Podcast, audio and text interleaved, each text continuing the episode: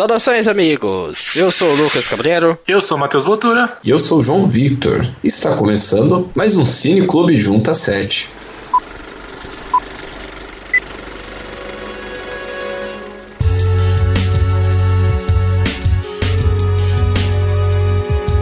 Pois bem, esse é o Cineclube Junta 7, o podcast em que a gente debate filmes conhecidos ou não e que valem a pena a gente conferir. Essa semana a gente está fazendo um programa um pouco diferente, porque nós iremos lançar dois programas na semana. A gente vai ter o 18, que é esse que a gente está gravando, e também o 18B. E o que terão nesses dois programas? No 18, que é o que você está ouvindo agora, nós iremos falar sobre os dois primeiros filmes da DC no cinema, que é O Homem de Aço, filme de 2013 dirigido pelo Zack Snyder, e também Batman vs Superman, filme de 2016, dirigido pelo Zack Snyder também. A gente tá fazendo esse especial dos filmes da DC Comics em preparação ao lançamento de Liga da Justiça que tá saindo na semana de lançamento desse cineclube. A ideia do cineclube é que você ouça, ouça e peguem um resumo e lembrem um pouco dos filmes da DC antes de assistir Liga da Justiça, que a gente aqui tá bastante empolgado. Lembrando que nós temos também críticas e conteúdos sobre esses filmes da DC em texto no nosso blog, então vai lá para junta7.com.br ou acompanhe as nossas redes sociais, Twitter, Facebook e Instagram. E se você quer ficar de olho nos nossos podcasts, não apenas o Cineclube, mas também o nosso JuntaCast, assine o nosso feed ou acompanhe a gente pelos agregadores de podcast, Podflix ou YouTuner. Se você acompanha a gente pela iTunes, iTunes, vai lá e dá cinco estrelinhas e fala que a gente é sensacional, que a gente fica feliz. Então, recapitulando, esse podcast nós iremos falar sobre o Homem de Aço e Batman vs Superman. E no Cineclube Junta 718B, vai ter um B no finalzinho, vamos falar sobre Esquadrão Suicida e Mulher Maravilha. Lembrando que esse podcast e também o outro irá conter spoilers desses filmes, portanto ouça com cuidado. Vamos lá então, vamos começar com o Homem de Aço.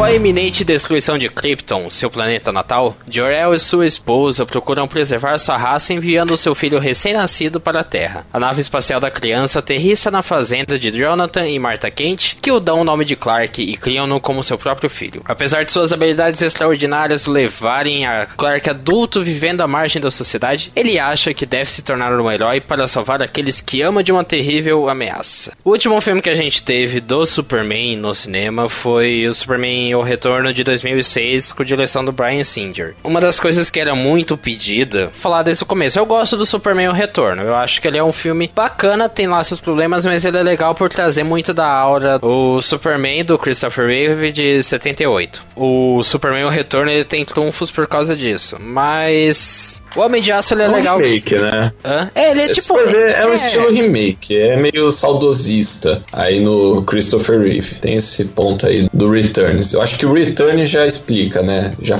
já tem toda essa pegada remetendo ao Superman clássico. É que eu penso Então, que no caso do Superman O Retorno é que o Brian Singer ficou num meio termo esquisito entre a homenagem e a atualização, e ele não conseguiu ir pra nenhum dos lugares. No caso do Homem de Aço, eu percebo que ele quis atualizar totalmente. Ele deu uma completa repaginada para o bem ou para o mal. Vocês acham que foram a- adaptações e atualizações bem-vindas para o personagem, para o Superman no cinema? Estamos a falar do Homem de Aço, né? Sim, primeiro Homem de Aço. Pensando nesse filme, no que ele contava lá no começo, a proposta dele antes de surgir o DCU. Tem isso também depois, mais pra frente. Eu gosto do Homem de Aço. Eu acho que ele é um filme. Ele é um filme real. Eu não assisti o Superman clássico. Eu acho que só assisti o Superman 2 ou 3, que é aquele que tem o General Zod. E eu acho que a pegada do Snyder, por ele ter essa questão mais dark nos filmes dele, que é uma coisa que a gente até brinca, da Marvel ser colorida e a DC Comics ser totalmente escura, digamos assim. Eu acho que é legal você analisar o Superman de uma maneira mais humana, como as pessoas realmente veriam ele. Porque ele é um estranho, o pessoal reclama muito que é um Superman carrancudo, um Superman que nunca tá feliz, um Superman que não representa esse Superman americano, daquele cara que passa voando e manda oi pra criança que tá chupando sorvete, essas coisas. Então, eu gosto dessa representação do Superman porque realmente mostra o que é, é um peixe fora da água. Ele aqui tendo que conviver com os conflitos dele, com a dupla personalidade dele. Enquanto o pessoal não aceita bem, outros aceitam, é salvador, é um alienígena, um problema, é uma coisa boa. E quando realmente deu o nascimento do Superman, a gente vê que ele é um herói, não é um herói americano, porque ele é uma pessoa confusa, uma pessoa que não sabe usar os poderes. Tanto que o cara destrói Metrópolis e, e mata sei lá quantas pessoas, que daí é uma consequência que a gente vai ver daqui a pouco em Batman vs Superman. Mas eu gosto bastante da construção do desse Superman do Snyder. Eu acho que é legal que ele mostra um Superman falho, sabe? Que tem dúvidas, que erra, que faz burrada. Mas eu também vejo isso também como um problema, porque. Tá, a gente entende que é uma adaptação de quadrinhos, mas ele precisa ter dicas de que ainda assim é o mesmo personagem.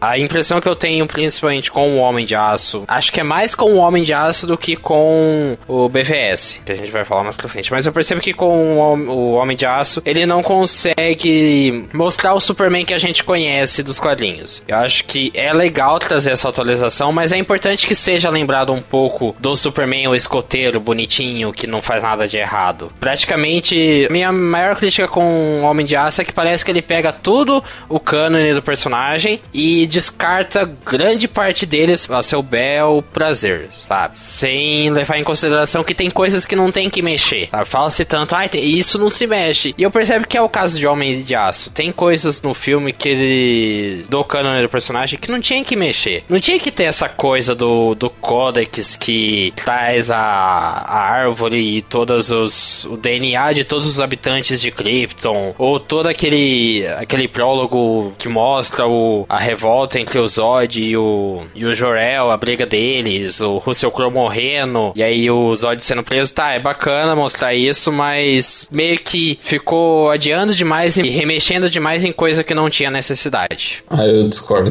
Por quê? Eu discordo. Porque, mesmo, é aquela coisa Homem-Aranha. Todo filme do Homem-Aranha tem o tio Ben morrendo. Só que a gente parou com essa coisa aí do tio Ben morrendo. Tanto que no Homecoming a gente não tem mais a cena, nem tem referência tio Ben em pra Homecoming. mim é um problema de Homecoming. Tudo bem, mas só que, por exemplo, exatamente, então é meio contraditório, porque ao mesmo tempo, esse Superman é um novo Superman, é outra história, tem uma construção em cima disso, tá trazendo o Superman para os tempos atuais, então mostrou o começo dele e também deu a base do General Zod. Se não tivesse mostrado essa parte do General Zod no começo de Homem de Aço, a gente ficaria meio, tá, quem que é esse cara? Por que, que ele fez isso? Mas a gente sabe que ele é um o assassino criptoriano, que ele foi expulso. Tudo bem, mas só que é diferente o Russell Crowe explicar e depois ter isso. Porque possivelmente essa cena seria retomada com o Russell Crowe. É, sim. Então, Eles só- fariam um flashback lá no meio, na hora que ele, o Russell Crowe encontra com o, o Henry Cavill, Clark Kent, na,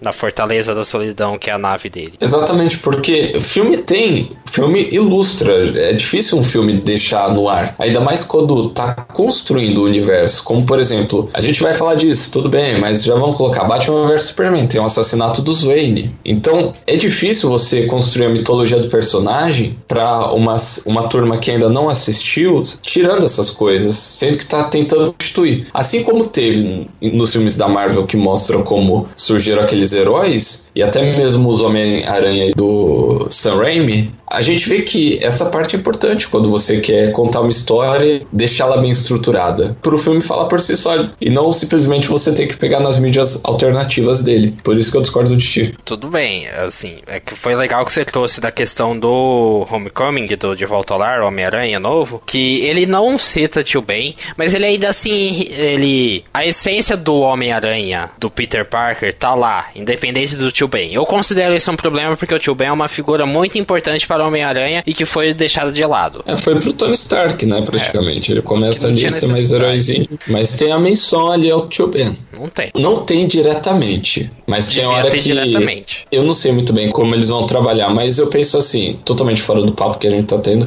mas o tio Ben e a tia May são mais novos, supostamente. E o tio Ben sendo mais novo, tem que ver qual seria o envolvimento dele com o Peter. E é, é bem estranho porque não parece nem tem foto, não tem nada, então é como se ele não tivesse um laço afetivo com o tio Ben. Voltando. Apesar da adaptação do Homecoming, ainda soa como o Homem-Aranha. Eu percebo que a adaptação do Homem de Aço não soa como o Superman que eu tô acostumado a acompanhar com a Liga da Justiça, com o desenho do Superman, com o que eu lia de quadrinhos, com os filmes, também os outros filmes do Christopher Reeve, do Brandon Rolfe, que é um pouco de fanboy chato, de, de nerdão chato que quer que o filme seja só pra mim. É um pouco, mas existe uma certa verdade no que eu acredito que eu tô falando, né? Eu acredito que existe um, um ponto a ser levado em consideração. Às vezes a atualização atualização ficou exagerada, sem necessidade. Não sei quanto a você, Matheus, se você acha que é uma atualização bem-vinda para o que você conhecia do Superman. Eu não tenho a menor ideia do que vocês estão falando.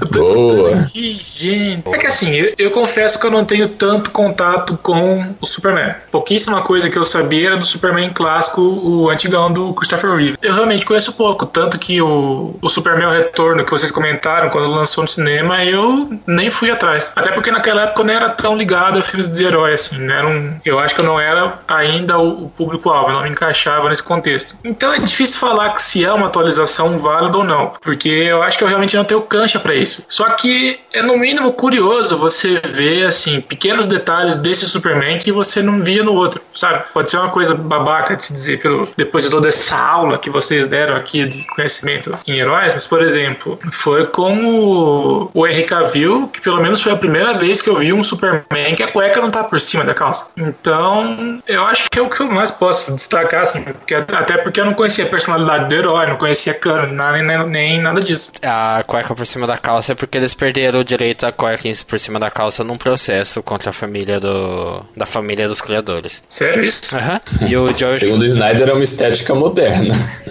Não, mas é por causa disso mesmo. O Nova 52 que saiu na época tem isso também. Uma coisa legal do, do Homem de Aço e também de todo esse universo da DCU, que eu acho que é interessante a gente trazer, é que ele puxa muito do Novo 52. Um pouco da estética do Novo 52, que é o. Não, é o, foi o penúltimo reboot da DC nos quadrinhos. Que a gente teve o Novo 52 e agora teve o novo reboot, que é o Rebirth, que é essa série atual que a gente tem. Mas ele puxa muito do Novo 52 e também do Injustice e os games que são muito bons os games e é um Batman vs Superman muito bom o primeiro Injustice. Mas eu gosto de, querendo ou não, apesar das atualizações, ele tem seus pontos. Deu para perceber que fizeram uma pesquisa em pincelar algumas coisas do, dos quadrinhos do Superman. Eu acho que a coxa de retalhos que fizeram pincelando talvez não, não resultou numa coisa boa. Porque sim, eu acho que ele é o, o Homem de Aço é um filme muito didático. Porque o João vai discordar de, de mim de novo, mas tudo bem. Mas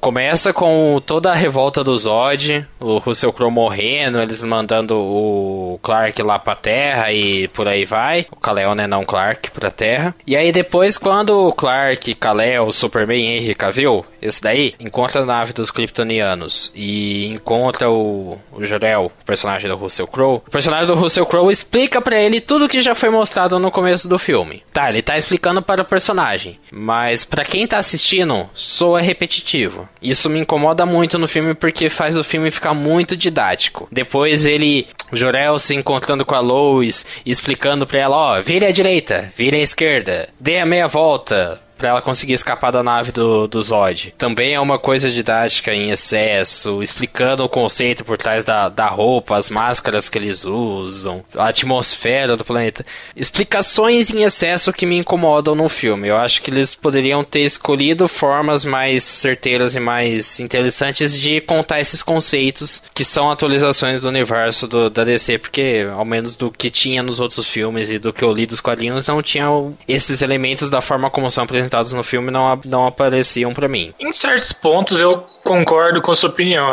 É, até entendo o lado deles por querer mostrar tudo tão detalhado, por ser um filme de origem. Por exemplo, eu, por mais que eu conhecesse a origem do Superman, essa foi a primeira vez que eu tive contato com um filme de origem dele. Eu entendo eles quererem mostrarem esse tintim por tintim, mas realmente tem coisas que acabam ficando um pouco cansativas. Essa cena que você citou da, dentro da espaçonave, do Joel indicando para onde a, a, personagem da Amy é, Adams tem que ir. É, né? que é na espaçonave do Zod. Que o Joel ele tá na. Sei lá, eu acho que o filme, em alguns momentos, ele poderia ter sido encurtado um pouco. Por exemplo, aquela cena que é o, o Superman lutando contra um, um robô e uma mina naquela cidadezinha lá do, do interior dos Estados Unidos. Talvez, se vocês me explicando aqui depois certinho, tenha um contexto. Mas para mim, eu acho que foi bem desnecessário aquilo lá, sabe? Se tivesse sido cortado do filme aquilo, não ia fazer falta nenhuma. Questão comercial, porque eles precisavam botar alguma cena de ação no filme, porque senão ele ia ficar só falando revelação pra lá e pra cá. Uhum. Querendo ou não. Eu acho bacana a cena porque é a primeira revelação do Superman. Mas aí entra na questão de ser exagerado ao extremo. É uma coisa da DC, ter essas coisas exageradas ao extremo. Se a gente pegar pra ver o. a série da Liga da Justiça. A briga do Superman com o Darkseid que sai demolindo prédio por aí. O Liga da Justiça Sem Limites. Ou a briga do Superman com o Shazam também no episódio da Liga da Justiça Sem Limites, que é uma ótima série animada. Fica a recomendação também. Talvez para o cinema seja complicado, porque para mim o problema não é nem a questão da ação, das explosões e de ser exagerado, mas eu acho que é um filme que ele peca demais em ser muito barulhento durante muito tempo. Ele não tem um uso inteligente do som do filme. É um som competente, é bem feito, é bem executado, mas não é inteligente. É barulhento a todo momento, você não tem descanso para o seu ouvido, é barulhento direto. Até quando você acha que tá em silêncio, tá algum barulhinho de vento, musiquinha baixa. Isso me incomoda no quesito técnico do filme, nem tanto pelas cenas de ação, porque cena de ação não tem segredo, é legal de qualquer jeito. Eu gosto dessa cena também. Eu não tenho muito a acrescentar o que você, você falou. Eu acho que é legal você ver cena de ação, porrada de qualquer jeito. O Superman tem que ter porrada, que nem independentemente se é na cidade ou se é, se é no. Aquilo lá é Gota, não é? Onde Não, o final Smallville. cidade. Não, não é Smallville, não. Aquela cidade lá que ele vai lutar contra os Zod. Smallville Ah, é, é cidade Metrópolis. pequenininha. Isso, Smallville Isso, é na cidade do, do- daquela Isso. primeira sequência de ação é em Smallville e a outra é. Metrópolis. Ou Pequenópolis, né?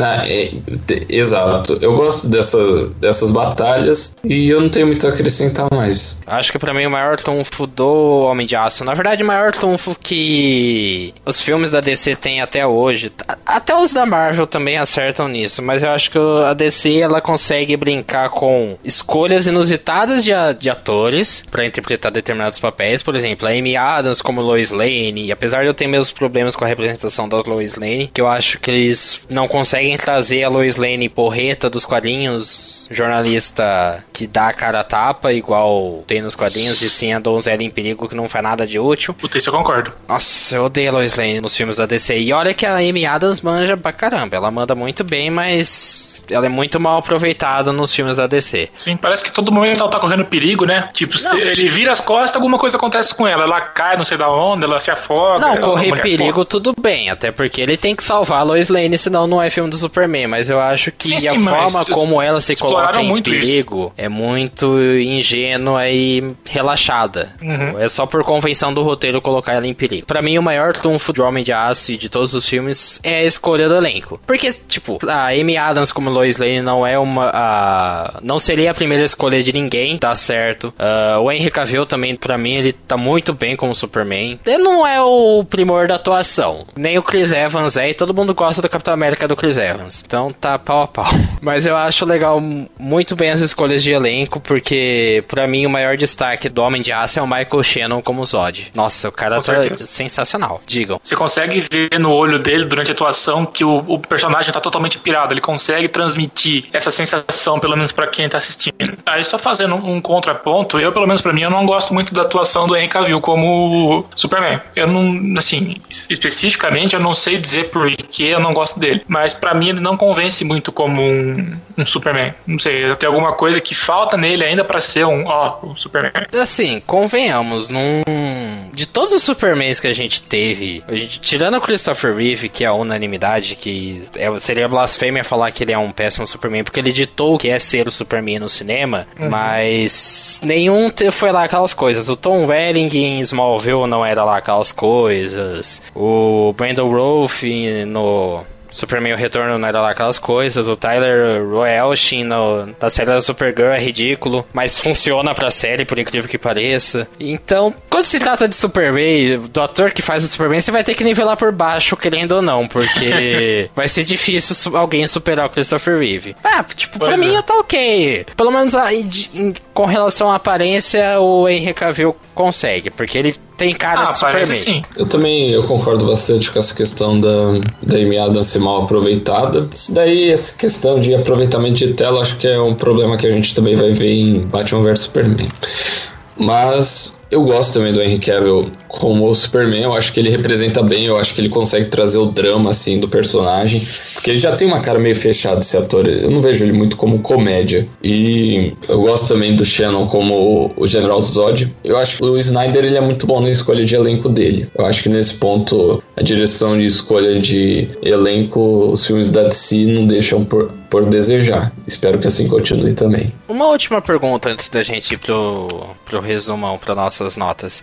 Vocês acham que o filme errou em torrar logo de cara o Zod? Tipo, não, não reservar ele para um filme futuro, ou não construir com calma? Ter escolhido uma outra ameaça, um outro vilão pro Superman nesse primeiro filme? E aí, eu, Não, me, eu me acho que incomodo foi- um pouco com o Zod logo assim de Ah, cara. eu não me incomodo. Fechando de uma vez. não, foi Eu legal. acho, eu acho que não. Eu acho que o Zod ele coube bem ali, porque em partes é ele que faz. é- Ele é uma ameaça muito acima do que o Clark estava preparado. Então ele, o Zod ele meio que força o Superman, o Clark a realmente chegar ao ponto de exercer quase que na sua totalidade poder aquilo que ele é. Como a cena quebrar o pescoço, quer dizer? Então acho que pro desenvolvimento do filme, pro personagem do Superman, o Zod ele é totalmente cabível, porque ele é um vilão, inclusive, que tem a importância de Krypton, então fica uma coisa meio que direta e já exclui isso. O Zod ele tem uma importância super grande na mitologia do Superman, claro, mas eu acho que ele ser aproveitado logo de primeira foi uma coisa bem pensada pelo Snyder. Eu tenho minhas ressalvas, eu acho que funcionou bem para o, o filme, mas eu acho que não deveriam ter matado ele, não. Seria legal se ele tivesse voltado para usar o fantasma de novo e Ah, ficasse não. um pouco em stand-by para retornar futuramente. Sei lá, mandasse, não, aí-. Aí ia ficar cansativo, eu acho. É mandasse porque, ele pra até porque a gente tem que levar em consideração que, mesmo sendo um erro, a gente vai chegar lá, que ele foi usado em Batman vs Superman também. Mas, Se o Zod não tivesse morrido ali, não teria Zod em Batman vs Superman, não teria Apocalipse. mas é aí Que é um erro grotesco do filme, tudo É. bem. Mas de qualquer jeito, é meio que o gancho de vilão. Apesar que, convenhamos, quando o Homem de Aço saiu, eles não tinham nem um pouco de noção de montar um universo cinematográfico dos filmes da DC. Porque se eles tivessem um pouco de noção, eles já teriam construindo desde já, desde o Homem de Aço, construindo esse universo, que existiria Batman, que existiria Gotham, que existiria Apocalipse, Darkseid e o Caramba 4. Eles já teriam começado a construir desde o começo. Ao menos um, um tequinha de coisa a ser construído. Uma LexCorp aparecer de forma mais explícita uma LexCorp, além de ser um, apenas um caminhão passando no canto da tela. A gente tem que assumir isso. Quando eles fizeram o filme, eles não tinham nem um pouco de noção de criar um universo expandido no cinema. Até porque a distância do, do lançamento desse filme pro lançamento dos outros acabou sendo muito grande, né? Pra uma. Três anos. Pra quem tava se propondo, exato, se propondo a criar um universo. Por exemplo, você vê a Marvel, quando começou, já foi meio que engatilhando um filme em sequência pro outro, assim, coisa de um ano de diferença. Então a DC deixou a desejar nesse ponto. Talvez eles lançaram o. é, eles lançaram o Homem de Aço sem ter a pretensão de fazer alguma coisa mais pra frente. Aí a hora que eles viram que valeria a pena, eles tiveram que, forçadamente ou não, usar esse gancho pra tentar ligar todo esse universo. Mas enfim, a gente já debateu bastante sobre o Homem de Aço. E vamos para as nossas considerações de nota de 0 a 10. Matheus. Não é um filme ruim, não é um filme excelente, mas dá pra entreter durante duas horas e meia. Então não tem como rasgar muita seda pra ele. Um 6 tá de bom tamanho. Eu vou te fazer companhia no 6. Eu acho que Homem de Aço ele é um filme muito bacana, ele tem boas atuações, mas ele peca muito por um roteiro que quer ser muito didático. Que ele quer ser muito didático demais, com todas as redundâncias possíveis. Porque tem coisa que a própria. o próprio contexto da situação já explicava. Eles não precisavam falar pra explicar a situação. O próprio contexto já dava pra entender. Meio que tava tratando a gente como burro, e isso me incomodou muito ao longo do filme, desde a primeira vez que eu assisti no cinema, até todas as vezes que eu assisti ele de novo. Então, pra mim, um 6 tá de bom tamanho. João? Eu não acompanho vocês com isso, e mas só que eu vou dar um 7. Eu concordo com o que vocês disseram. É um filme bom, é um filme que entretém, é um filme interessante. Pode às vezes ficar cansativo, questão de filmagem, áudio, qualquer coisa. Mas de qualquer jeito é um filme legal, é um filme que conseguiram trazer uma visão diferente do Superman que eu curto pra caramba, então meio que tem um- uma questão técnica e emocional aí também. Empática, melhor dizendo. Então é um 7. Homem de Aço, filme de 2013, dirigido pelo Zack Snyder, recebeu média 6,34 aqui pelo Cineclube. Uma média que faz jus. Tá, tá bem. Pra um começo de universo da DC no cinema, tá bom. Ah, dá pra, dá pra fazer um comparativo. Quanto que o Homem de Ferro fez, que foi o primeiro filme da Marvel no, nesse universo que a gente também debateu? O Homem de Ferro 7,5. É, realmente, um começo de, de saga nunca vai ser uma coisa fácil. Eles têm que tentar e ver se o povo vai gostar. É. Não tem muito o que fazer. É que eu penso que no caso da DC eles apanharam bem mais do que a Marvel para começar a emplacar. Vídeo que a gente Sim. vai falar agora sobre Batman vs Superman e a origem da justiça.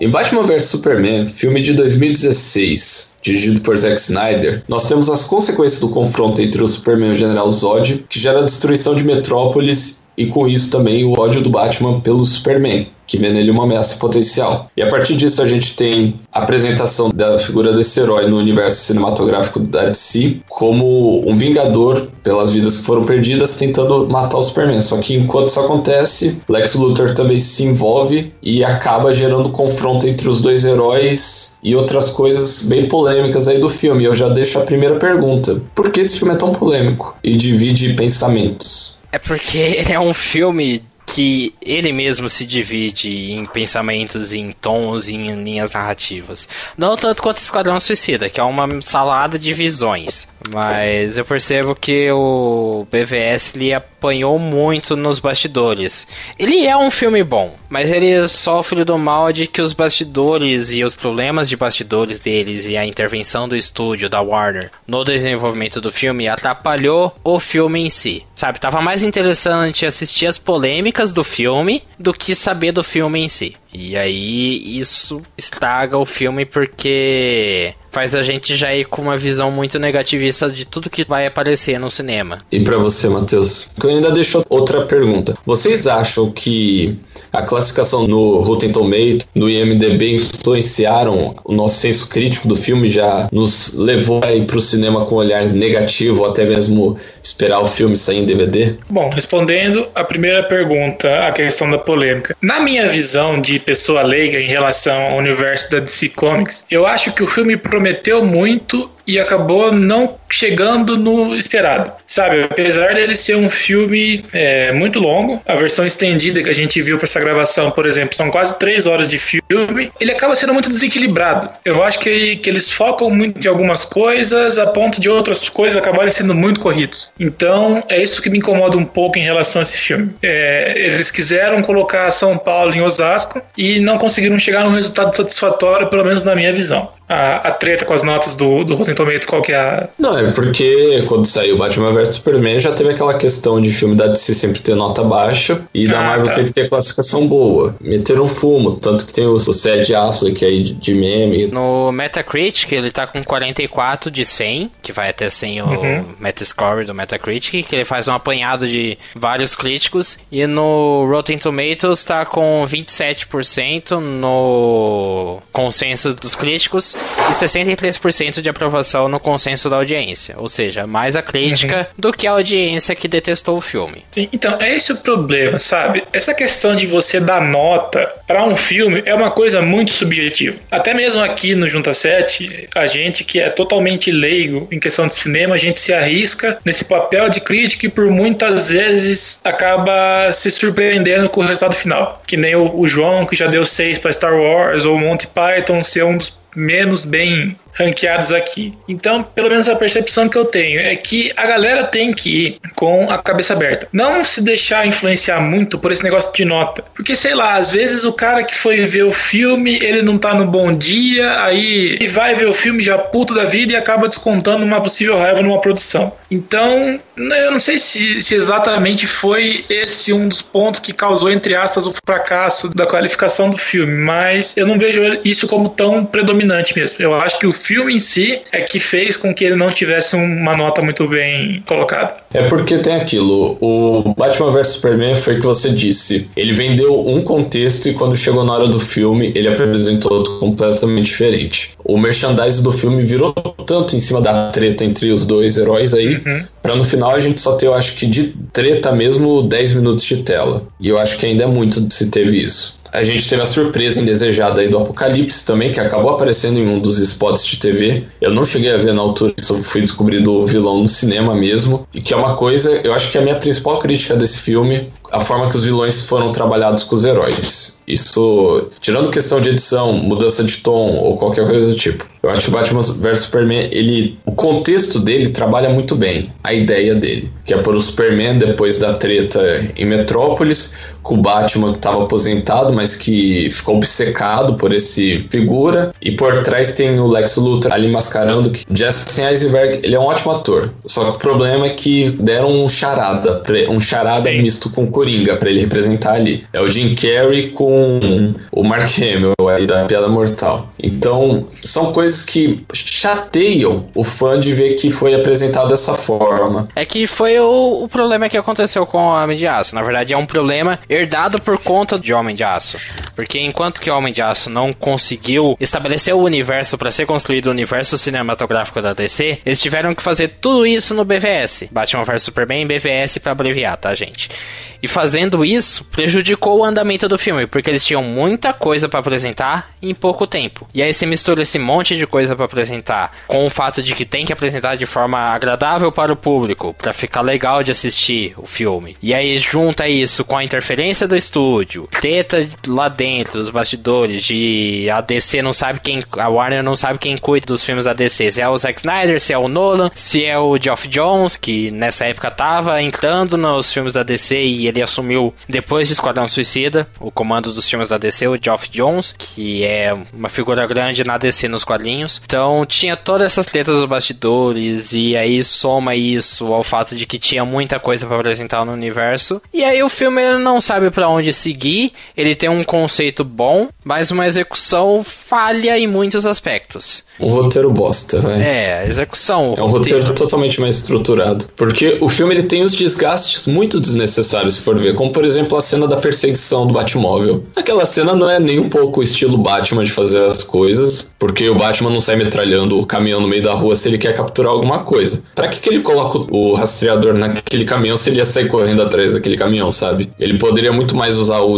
o aspecto detetive dele para poder chegar até a Kryptonita do que ter toda aquela cena de ação. Pô, é da hora, porra. Caramba, velho, tem um Batmóvel, eu adoro ver aquele Batmóvel em tela. É uma cena sensacional, só que quando você analisa como parte do filme, você vê que é uma coisa que não é muito necessária. Assim como a briga entre os dois. Assim como também a parte que o Superman, ele. A briga entre os dois, em que o Superman, ele simplesmente, se ele quisesse dar um pau ali no Batman e falar, oh, Batman, o que aconteceu é o seguinte: o cara ali pegou minha mãe, ele tá falando pra gente lutar e etc. Isso daí praticamente já meio que resolveria a questão. Daí tem a, a polêmica da Marta, do Bruce Wayne ser um pirado da cabeça, a apresentação de outros personagens. Aí pra gente ter aquele grande finale bosta da morte do Superman, que é totalmente desnecessário também. Eu entendo a DC querer correr para estruturar o universo. Só que eu acho que a morte do Superman seria muito mais impactante com ele já dentro da Liga da Justiça. Sim. Porque se tem ameaça, vai reunir o Cyborg, o Flash e o Aquaman e a Mulher Maravilha de qualquer jeito, independentemente se Superman tá vivo ou não. Tem aquela coisa no final lá do Bruce Wayne tentando se redimir do ódio dele, falando que a gente tem que fazer isso em, em respeito ao Superman, mas independentemente disso, a Liga poderia ser formada. É que nem Vingadores, o cara vê e fala, ó, não dá pra lutar só com dois, a gente precisa de mais. Tudo bem que o Superman Superman é overpowered, mas também não é tudo isso. Então você vê que a DC ela, ela foi feliz em tentar estruturar isso. O problema é que no desenvolvimento foi uma cagada, porque o filme, a gente sabe que o Superman volta em Liga da Justiça, a gente sabia que a morte dele não ia durar muito tempo, só gastou aí três arcos de uma vez necessário, que foi a morte do Superman, o Apocalipse e o Cavaleiro das Trevas, do Frank Miller. É que a gente pensa assim, tipo, primeiro que a gente tem no, no roteiro do BVS o Chris Terrio. Chris Terrio, ele ganhou o Oscar Oscar de melhor roteiro por Argo. Não sei se alguém já assistiu Argo, mas é um filme excelente, que é dirigido e estrelado pelo Ben Affleck. Pelo Ben Affleck. Sim, é um sim, filme muito bom. bom. Fica a recomendação para um cineclube futuro. Ele tinha potencial, mas aí, por interferência até do próprio Zack Snyder, por interferência da Warner, o roteiro não conseguiu executar bem. E eu penso assim que o, o personagem do Henry Cavill, Clark Kent, o Superman, o Kal-El, escolham desses nomes, é, ele é um personagem que tá em desenvolvimento. Ele tá ao longo dos filmes tendo pequenos desenvolvimentos, desde o Homem de Aço até o BVS, por aí vai, para que ele se torne o Superman paladino da justiça, bonitão e que não sei o que tem, escoteiro e que faz sempre a coisa certa, num filme futuro, provavelmente Liga da Justiça, talvez, provavelmente num outro filme mais pra frente, de que ele tá crescendo para ser o Superman que a gente conhece. Só que como esses filmes estão tendo muitos problemas de roteiro e muitos problemas de bastidores, esse crescimento do personagem do Henry Cavill, do Superman, não fica evidente, não fica explícito pra gente, a gente não tem nenhuma dica de que ele tá evoluindo. Tá, não, tipo, a gente tem uma dica de que ele tá evoluindo, mas a gente não tem essa dica de que ele tá evoluindo para algo melhor para o Superman que a gente conhece. Eu tô sendo um pouco otimista nessa minha teoria, mas a gente não tem essa dica e aí e é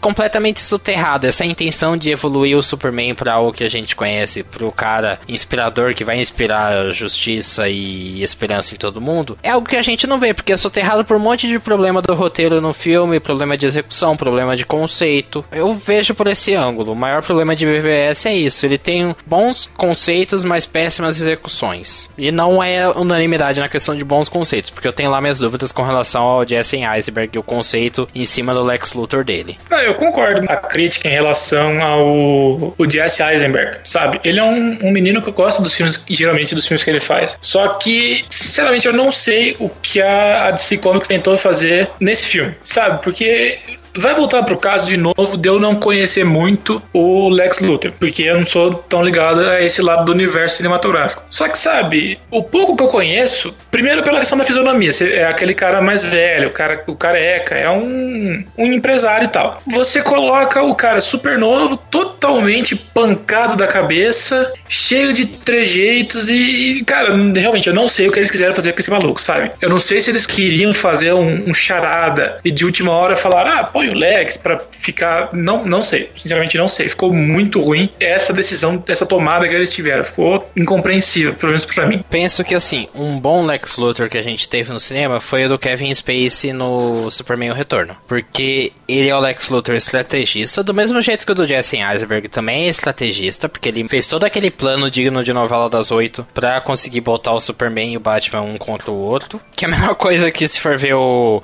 o Zemo do Guerra Civil fez também. Mas ele tem essa estratégia, só que ele não tem o senso de perigo do Lex Luthor do Kevin Spacey. E é aí que tá o problema. Porque você não sente perigo perto do Lex Luthor do Jesse Eisenberg. Você fica tentando decifrar qual é que é a dele, mas você não sente perigo, você não sente ameaça em cima dele. Eu fico mais ameaçado pelo personagem da Holly Hunter, que é a senadora Finch. A Holly Hunter tá muito boa no filme, mas você fica mais tenso com ela, com o que ela vai fazer, do que com o próprio Lex Luthor. É que assim, a gente tem que ter consideração do Luthor, que eu esqueci de falar e que eu acho que é uma informação fulcral, é que esse Luthor é o Júnior. Esse Luthor não é o Lex Luthor que. O Lex Luthor boss lá, tradicionalzão da DC Comics. Tem que ter isso em consideração. Eu digo que é que é meio contraditório. A gente quer ter uma personalidade voltada pro Lex Luthor pai, só que a gente acaba tendo o filho dele que tem problema. Também o pai dele era doente, né? Não sabe lá qual que foi a criação desse, desse personagem. O problema é que a gente acaba terceirizando, entre aspas, as personalidades de outros vilões para ele. E a gente acaba vendo que é uma coisa assim, esse plano megalomaníaco de são palavras muito grandes para mentes tão pequenas, essas coisas que ele fala, que no final é uma coisa coisa, de uma paranoia que o Superman teria que ter aguentado. Eu vejo que o Eisenberg tentou fazer com o Lex Luthor dele, mas eu acho que não se encaixava nem um pouco na trama. Inclusive, é um dos pontos que mais me incomodam esse Lex Luthor. Eu gosto do estilo e do aspecto dele, só que no quesito vilão é uma coisa que já me incomoda muito. É, assim, é um conceito legal e eu acho que é uma atualização válida para o personagem o que eu gosto dos filmes da DC atualmente, justamente é isso. Eles atualizam os personagens para coisas diferentes, só que falham na execução. Sim. E é aquilo. As referências que a gente tem de Lex Luthor, o dos quadrinhos, que é uma coisa. Aí tem o da Liga da Justiça, a série animada, que também é basicamente a mesma coisa que os quadrinhos. Ele tem o mesmo senso de perigo, ele é o estrategista, o vilão. Megalomaníaco. É, megalomaníaco, o vilão intelectual do, do Superman. Aí você pega, sei lá, o do Kevin Spacey, que é a mesma coisa. A gente pega o Michael Rosenbaum no Smallville, também é um Lex Luthor estrategista, vilão intelectual. E aí você pega algo que é completamente fora da curva e não faz isso bem feito, é lógico que o povo vai cair matando. Porque quando um não quer, dois não faz. E é o que aconteceu. Se a gente não compra a ideia daquele Lex Luthor, ele não funciona. E foi o que aconteceu. A gente não comprou aquela ideia do Lex Luthor. Do mesmo jeito que eu não comprei a ideia do Jared Leto como Coringa. Mas isso a gente fala depois. Mesmo com todos esses pontos de roteiros negativos, a gente tem que também olhar pelo lado positivo desse filme. Tirando essa questão de aspecto técnico, tirando esses problemas que são totalmente válidos e importantes na hora que a gente analisa, eu acho que a gente tem que ver ele do ponto de vista do nosso nerd interior, eu acho. Pelo menos pode ser mais para mim, o Matheus que pode não acompanhar muito, pode não ter muito disso. Pelo menos para mim foi o seguinte, cara, eu cresci, a minha referência de infância é DC Comics. É Liga da Justiça animado, Liga da Justiça sem limites, Super Amigos, bonequinho da Liga da Justiça sem limites. Então, eu cresci vendo esse universo, só que eu só via o live action da Marvel. Eu ali com os meus 12 anos, vendo o Incrível Hulk depois Homem de Ferro. E quando você vê, você começa a ver a forma do DCU sendo criada, foi algo que realmente me deixou feliz. Me deixou muito contente ver que finalmente teria aí um filme realmente de Batman e Superman. Não necessariamente Batman versus Superman deveria ser, mas a unificação, essa construção. Então, eu acho que esse filme ele acaba sendo um fanservice é um filme que eu gosto bastante, é um filme que eu aceito as críticas, que eu tenho muitas críticas que eu faria. Se pudesse eu faria uma escolha de roteiro completamente diferente, uma construção completamente diferente, principalmente no Apocalipse, que é a parte que mais me dói nesse filme é a utilização do Apocalipse e a morte do Superman, que eu acho totalmente desnecessários. Mas ele é um filme que funciona bem pro imaginário, mas não tanto na aplicação. Eu não sei se para vocês também é isso. É como se eu ausentasse essa parte tão técnica, diferente do que eu fiz fiz com Star Wars aí e visse mais do aspecto fantástico do, da coisa. Eu não sei como é para vocês. Ele aquece o coração do fã, querendo não é legal ver essa briga, essa pancadaria. É bem feito. Não tem segredo de você fazer cena de ação. O problema é que o, o contexto em que elas se encontram é repleto de problemas. Então, foi o que eu falei. São conceitos bons, são ideias bacanas soterradas por roteiros desastrosos e interferências desnecessárias e bastidores que subjugam o, filme em si. Mas, putz, é, eu lembro até hoje da primeira vez que eu vi que abriu, a editora abriu na época que publicava a revista da, da DC. Eles iam publicar uma revista que era o Batman, Superman e Mulher Maravilha juntos. Chamava até Trindade na época. Ainda tem, volta e meia eles fazem essas séries de revista, que são os três juntos.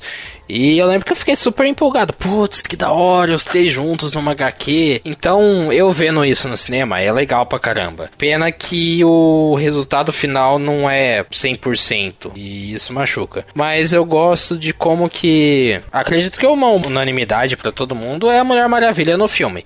Que não tinha necessidade de estar tá lá. Não tinha necessidade nenhuma de estar tá lá de aparecer, de ter aquele trailer da Liga da Justiça no meio do filme, que é com a, ela abrindo as pastinhas do Dropbox do Lex Luthor, com o videozinho do Cyborg, o videozinho do Flash, o videozinho do Aquaman. Sim, sim. Não tinha uhum. mínima necessidade de ter essas pastas do Dropbox, mas ficou legal. E ah, ela se encaixou bem pra é. construção, de qualquer jeito. Foi aquela apresentação Miguel. Bem Miguel, só pra falar que vai ter um universo expandido. Mais uma vez foi o que eu falei, eles quiseram correr para fazer isso no BVS, o que não fizeram em Homem de Aço. E nesse processo torraram um monte de coisa que dava para expandir bem mais a história do BVS para pelo menos uns dois filmes. Bota em um conflito uhum. Batman e Superman e bota em outro Apocalipse, ó bonito. Dá mais destaque, construir bem mais essa questão da relação do Batman com o Superman, ou até mesmo melhorar esse Lex Luthor e depois sim justificar a morte do Superman. Se, por exemplo, se eles construíssem uma trilogia só do Superman, como Batman vs Superman sendo, digamos, o segundo filme, depois a partir disso ter mais dois, eu acho que funcionaria super bem. Tudo bem que daí ficaria quadrilogia, não sei como é que fala isso, mas, mas eu acho que seria bem mais inteligente. Por exemplo, meio que viraria um Hobbit ou um Senhor dos Anéis, que você vai construindo uma coisa que depois tem um ápice, e que aí sim entra a Liga da Justiça, enquanto isso sai Mulher Maravilha, poderiam desenvolver o filme do Flash, do Cyborg, do Shazam e vai constituindo de uma maneira devagar e aproveitando ainda assim a personagem do Superman para depois quando tem a morte dele fazer realmente uma morte impactante, não simplesmente ah morreu, vai voltar, que pena. Esse acaba sendo o maior problema da, da DC no cinema, pelo menos na, na percepção que eu tenho, deles querer correr muito sem necessidade, sabe? Não querendo fazer o comparativo, mas já fazendo com o da Marvel, foi o que eu falei um pouco mais cedo Eles foram construindo isso ano após ano. É uma, foi uma longa jornada até a gente chegar aqui. São quase 10 anos de universo cinematográfico. Então, sabe, eu acho que a DC ela optou por se afobar muito, sendo que não tinha necessidade, sabe? Tendo que tem a pressão da concorrência, que todo mundo gosta dos filmes da Marvel, por mais que, que tenham críticas e tal, sempre são bem aceitos. Então, eu acho que unindo todos esses problemas mais externos do que internos, acabou resultando nessa corrida desenfreada que acabou levando a lugar nenhum. A gente tem que dar o braço a torcer e entender que a Marvel também tem problemas. Sim. E eu sou o primeiro a apontar os problemas que a Marvel tem. Fica a recomendação para ouvir o nosso podcast sobre a Marvel na época do lançamento do Guerra Civil. Quando sair Guerra Infinita, a gente tá planejando fazer um cineclube especial com grande parte dos filmes da Marvel. Não dá pra gente falar todos num programa só, mas a gente vai Uma fazer. síntese. É, a gente vai fazer isso. síntese da É, vai ser um programa só lendo sinopse dos filmes. Não, e outras, isso daí de se falar da Marvel é importante também, porque a gente. O universo Marvel já criou uma, um mindset pra gente, já criou uma configuração de filme de herói. E a DC chegar agora e ter uma pegada completamente diferente pode causar um estranhamento. E é normal isso. O problema é quando você se fecha só num tipo de sistema que você acha válido como filme de herói e esquece que são histórias diferentes, personagens diferentes, é, aprofundamentos até psicológicos diferentes de cada tipo de filme, cada construção de enredo. Então, essa briga aí que eu acho ridícula. Eu sou fã pra caramba de quadrinho, eu acho super ridículo o pessoal falando de Marvel e de si, que é algo que, pô, quem dera poder ter um multiverso aí. Multiverso, mas não é multiverso que fala, mas é quando as duas HQs se unem, as duas editoras se unem. Seria uma coisa sensacional. Infelizmente, acho que a gente não vai ver, mas faz parte da vida. Eu acho que um, o, o que acontece é que assim, a gente tem esse mindset que você falou, isso é verdade. E não, não quer dizer que as pessoas não estão dispostas a acompanhar um, os filmes da DC com essa pegada diferente deles. O problema é que o resultado não foi totalmente satisfatório. É difícil a gente se convencer de algo comprar um peixe quando o peixe não é bem vendido. E é o que aconteceu com o Homem de Aço e é o que aconteceu com Batman vs Superman. Deu certo com Mulher Maravilha, que a gente vai falar sobre ele ainda. Calma, a gente vai falar sobre ele. Deu certo com Mulher Maravilha porque é um filme diferente do que a gente tá acostumado, se comparar com o da Marvel, que é o que a gente tá acostumado, mas ainda Sim. assim consegue funcionar bem. O que acontece com os outros filmes, com Batman vs Superman, com o Homem de Aço e também com Esquadrão Suicida, que a gente vai falar já já, é que são filmes diferentes do que a gente tá acostumado e que não funcionam independente do que a gente tem da Marvel ou não. Como o João fala, o filme é o filme por si só. Se a gente não comparar Esquadrão Suicida, BVS e Homem de Aço com os outros filmes da Marvel, ainda assim são filmes que têm problemas. Mas uma coisa que eu acho que é legal, que dá pra gente deixar antes da gente fechar o debate sobre BVS, e também pra já puxar o gancho pra Esquadrão Suicida e Mulher Maravilha, que é pro nosso próximo podcast, pra mim a maior sacada do universo da DC é a estética. Porque eu acho a estética dos filmes da DC muito bacana. Ele tem a ideia de ser contemplativo. É uma característica do Zack Snyder, muita gente não gosta. Mas eu acho legal porque casa com o espírito da DC de ser deuses entre nós. De ser aquela coisa contemplativa, sabe? Você enxerga o Superman quase como que uma divindade. O BVS explora isso. Mulher Maravilha também é a mesma coisa, explora ela como uma divindade. Ela é uma divindade, querendo ou não. Então eu acho legal a estética dos filmes trabalhar isso de uma forma competente. Eu acho que questões técnicas de fotografia e figurino, a gente tem que realmente já tirar o chapéu pra, pra descer. Porque figurino da Mulher Maravilha tá excelente. e Eu acho muito legal a, a roupa do, do Superman. Do Batman eu tenho lá as minhas dúvidas. Eu acho que é meio preguiçoso o design da roupa do Batman. Mas é o Batman, né? Uhum. O traje civil do Batman acaba não funcionando muito bem, até pelo negócio da, da orelhinha curta, que me incomoda pessoalmente. Mas Traje aquele civil? traje civil eu falo Batman, o Batman mesmo, sem. Como assim? Como assim não funciona bem? Eu Por causa gosto. daquela orelhinha curta. Não, não, não, não só a orelhinha curta, mas tipo, o design do Batman nesse filme não é um design que me agrada, uma opinião minha. Olha, eu Só acho que esse vai ter que ser junta seis daqui pra frente. Só que o traje da areia e o traje da a Hulkbuster, só que do pro Super-Homem, esses foram fantásticos, mesmo com a orelhinha curta. Putz, Realmente a gente bom vai o lembrar dessa sequência do sonho dele, do Batman na areia. Falei da questão Ah, então técnica. foi um sonho mesmo. Sonho barra premonição. Tá. Tipo, Porque eu fiquei confuso no filme. Foi uma realidade meio que alternativa. se juntando. Exato. Foi uma sonha-emonição. É, mas enfim, péssimo. Olha, eu defendo esse traje do Batman. É o melhor traje do Batman que eu já vi nos cinemas. Aquela coisa maravilhosa. Você vê um Uhum. puta Batman do quadrinho ali. Você vê aquela, aquela coisa. Não, é coisa totalmente de louco. puxado de É O Cavaleiro das sensacional. Trevas, Frank Miller. total. Exatamente. É uma referência sem dúvida. E, eu tô... e o filme inteiro, né? Quer dizer, é, É, uma o referência Frank Miller. Pratica- Em partes. Ok. Mas, olha. Não, deixa eu falar. Eu respeito. Denunciar um perfil aqui rapidão.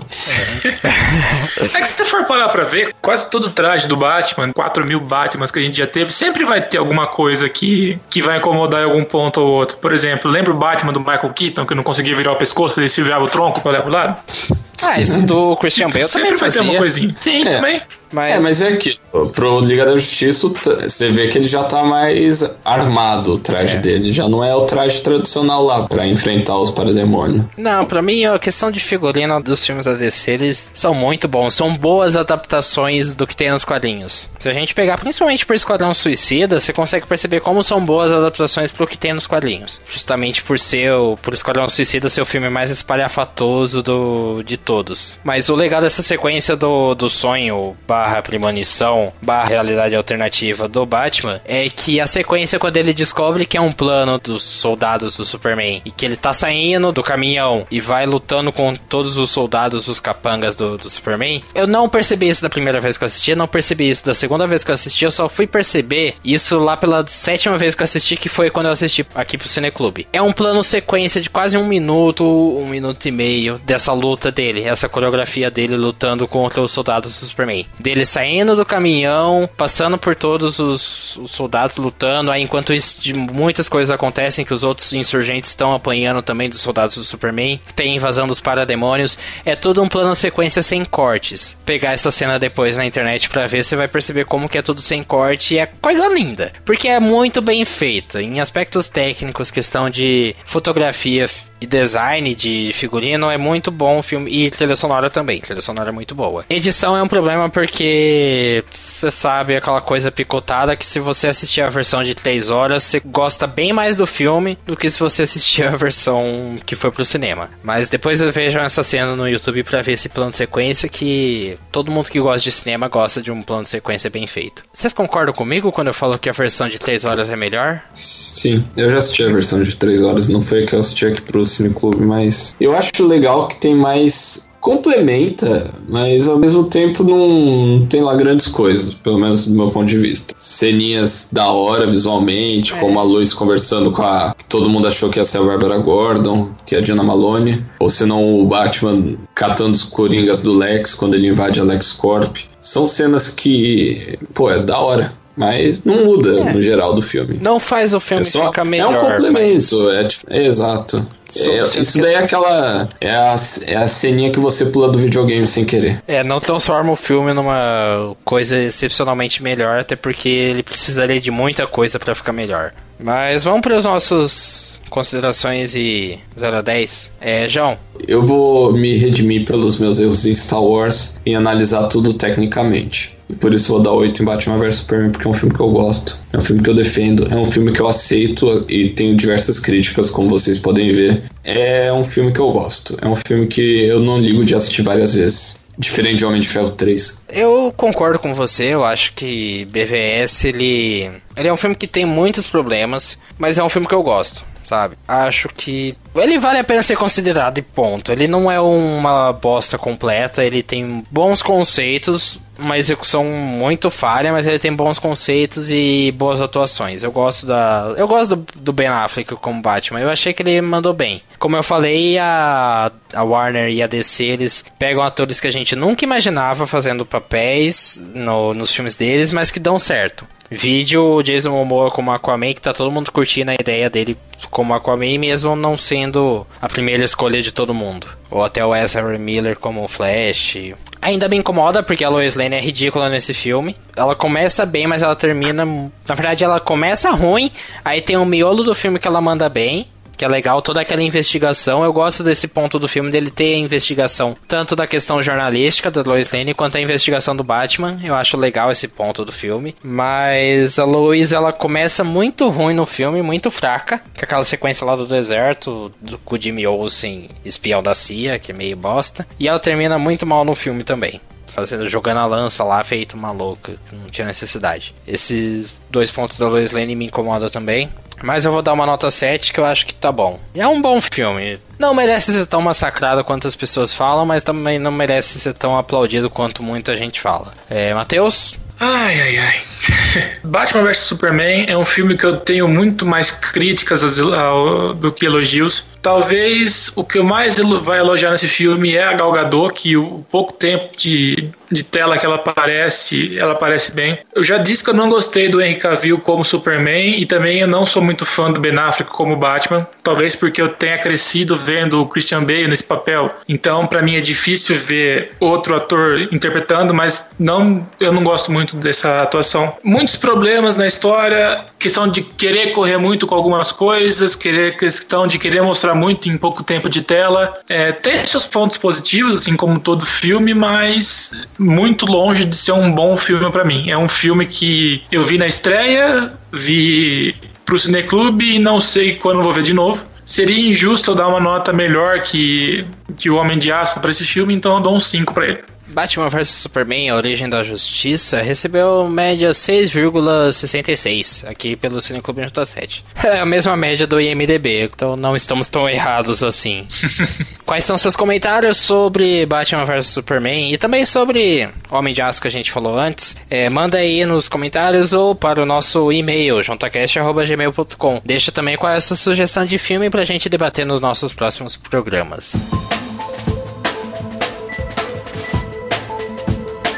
E esse episódio especial do Cineclube Junta 7 fica por aqui, mas continua ligado no nosso feed porque já tem o 18B, que é a segunda parte desse especial sobre a DC Comics, em que a gente fala sobre Esquadrão Suicida e Mulher Maravilha. Vamos ver qual é que vai ser desses filmes e que nota que a gente dá sobre eles. Lembrando que este podcast só foi possível com o apoio dos nossos padrinhos, então se você quer ver o Junta 7 crescer, participa da nossa campanha do Padrim. Você pode contribuir com qualquer valor a partir de um real por mês e receber recompensas como participar de um dos nossos podcasts e também fazer parte de um grupo super exclusivo no Facebook e WhatsApp. É, essa semana a gente agradece bastante o apoio de Murilo Rosella, Marilene Melo e André Cabreiro. Muito obrigado. E seja um padrinho já tinha você também. Acesse padrim.com.br barra junta 7. Cineclube Junta 7 fica por aqui e a gente já tá aí de novo com outro programa que é o 18B.